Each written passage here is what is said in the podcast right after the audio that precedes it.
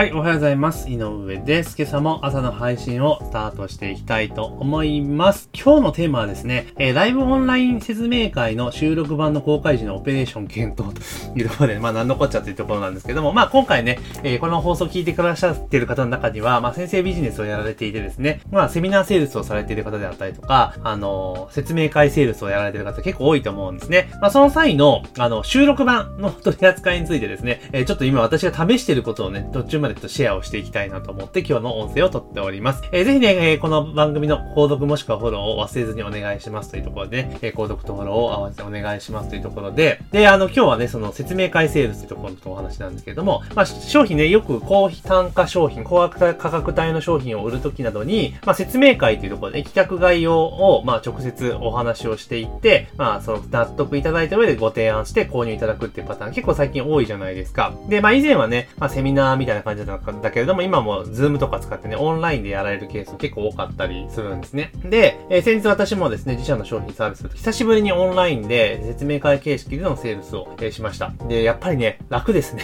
楽ですねっていうか、セールスレター作って書いて売るよりもやっぱセミナーやった方が楽だなっていうのはちょっと正直な感想です。えースライド作って、で、それをね、ライブ放送で喋るだけでいいので、まあ、結構楽だなって思ったんですけれども、まあ、ただちょっと思ったのが、その、ライブ配信をやりますよね。生放送配信をやって商品サービスを提案して、まあ、セールするじゃないですか。で、この時、いや気をつけなきゃいけないのが、やっぱりその時に決済を完了させるってことはすげえ重要だなというふうに思ったんですね。だからもう間髪で即決させるぐらいな感じに、ちゃんと、あの、アプローチをしていかないといかんなと。だからそこで例えば説明会終わって、ワンクッション置いて、期限いつまでですよってなると、ほぼ離脱するっていうのは、まあ、今回ね、嫌っていうほど、えー体感したかなっていうふうに思いました。で、生放送の場合、それは別に全然コントロールできるじゃないですか。例えば、その生放送で夜9時から、え例えば、えー10時半までやったとするじゃないですか、1時間半ね。で、まあ、セールスしました。ご自社の商品サービスを提案して、で、本日、日付変わるまでにご注文いただいた方は、特別優待価格で、みたいな感じの提案ってできるじゃないですか。わかりやすくできるんですけど。で、この週、生放送の時は別に。ただ、収録版の時でそれがなかなかできないなっていうのはちょっと課題だったんですよね。で、要は、あの、先日もそうだったんですけど、生放送って要は日、日にちをこう決め打ちじゃないですか。何月何時の何時からって決め打ちになるので、当当然内容に興味はあるけれども、その時間帯参加できないよっていう人は出てくるわけですよ。で、もちろんすごくそこだけに、いやいやもう説明会参加する人しか売らないですよっていうのも選択肢としては絶対ありなんですけども、まあただちょっと売り上げを最大化しようと思った場合には、ちゃんと収録版を使って、まあ売っていくってこともとても大事なことだと思うんですね。で、以前私もやっぱそういうような形でやっていたんだけれども、ただ収録版って難しいのが、要は、あの、いつ見るかってコントロールができないんですよね。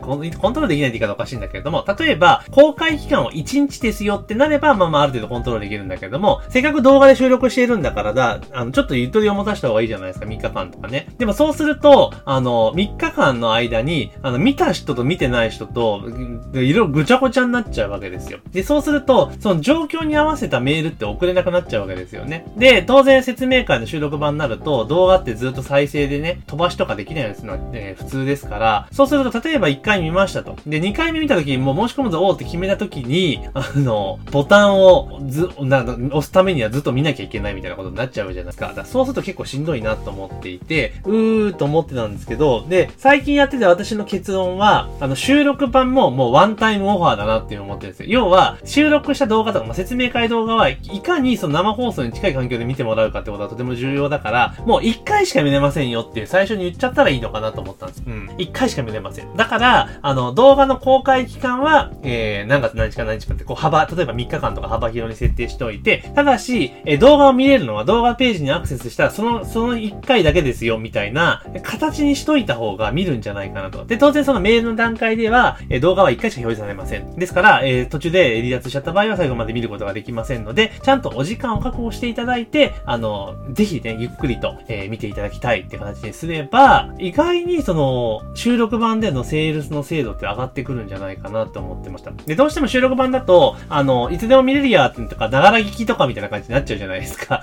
ね、何度も見れるしとかなっちゃうので、だったらそうやってワンタイムで、えー見れる形式やったらいいかなっていうのを思って、ちょっと今回方向転換をして試しているというところです。で、じゃあ仕組みとしてどうやってるのかっていうと、ちょっといろんなツールを使って複雑ちょっとしてるんですけれども、要は、えっ、と、その、動画説明、えっ、と、なんだ、説明会の収録版を公開するページっていうのは当然 LP で作るじゃないですか。で、えーそのページに、に、え当然そのメルマガとかから飛ばすんですけれども、で、その、なんだろ、登録した日基準、だからそのページを開いた日基準で期限を設定するっていう形に今してるんですよ。例えば、そのワンタイムでやればいいんだけれども、なかなかその動画なので、さすがにワンタイムちょっとしんどいなと思っていたので、私の場合はページにアクセスから4時間っていう設定してるんですよ。だから、例えばメルマガとかで送って、えー、セミナーやってますよって、ぜひこのリンクをクリックしてみてくださいねってクリックした時点から、え動画が公開されるのは4時間なんですよ。うん、4時間。で、4時間後はもう二度とアクセスできないような形の設定になってるんですね。で、そうすればそこ基準でいくから、その後メールとかで送っていったら、あのー、その動画に誘導できるじゃないですか。で、例えば決済リンクを、決済ボタンを押した人とかっていうことでも、あの、印をつけていくことができるので、そうすると決済リンクボタンを押した人は、もう説明会動画見ろっていう案内じゃないじゃないですか。もうあと購入のセールスの後押しのメールとかなんで、それ細かいちょっと分け方ができるなと。で、しかも、えー、1回ワンタイムだから、例えば3時間限定ぐらいになるわけじゃないですか。で、そうすると、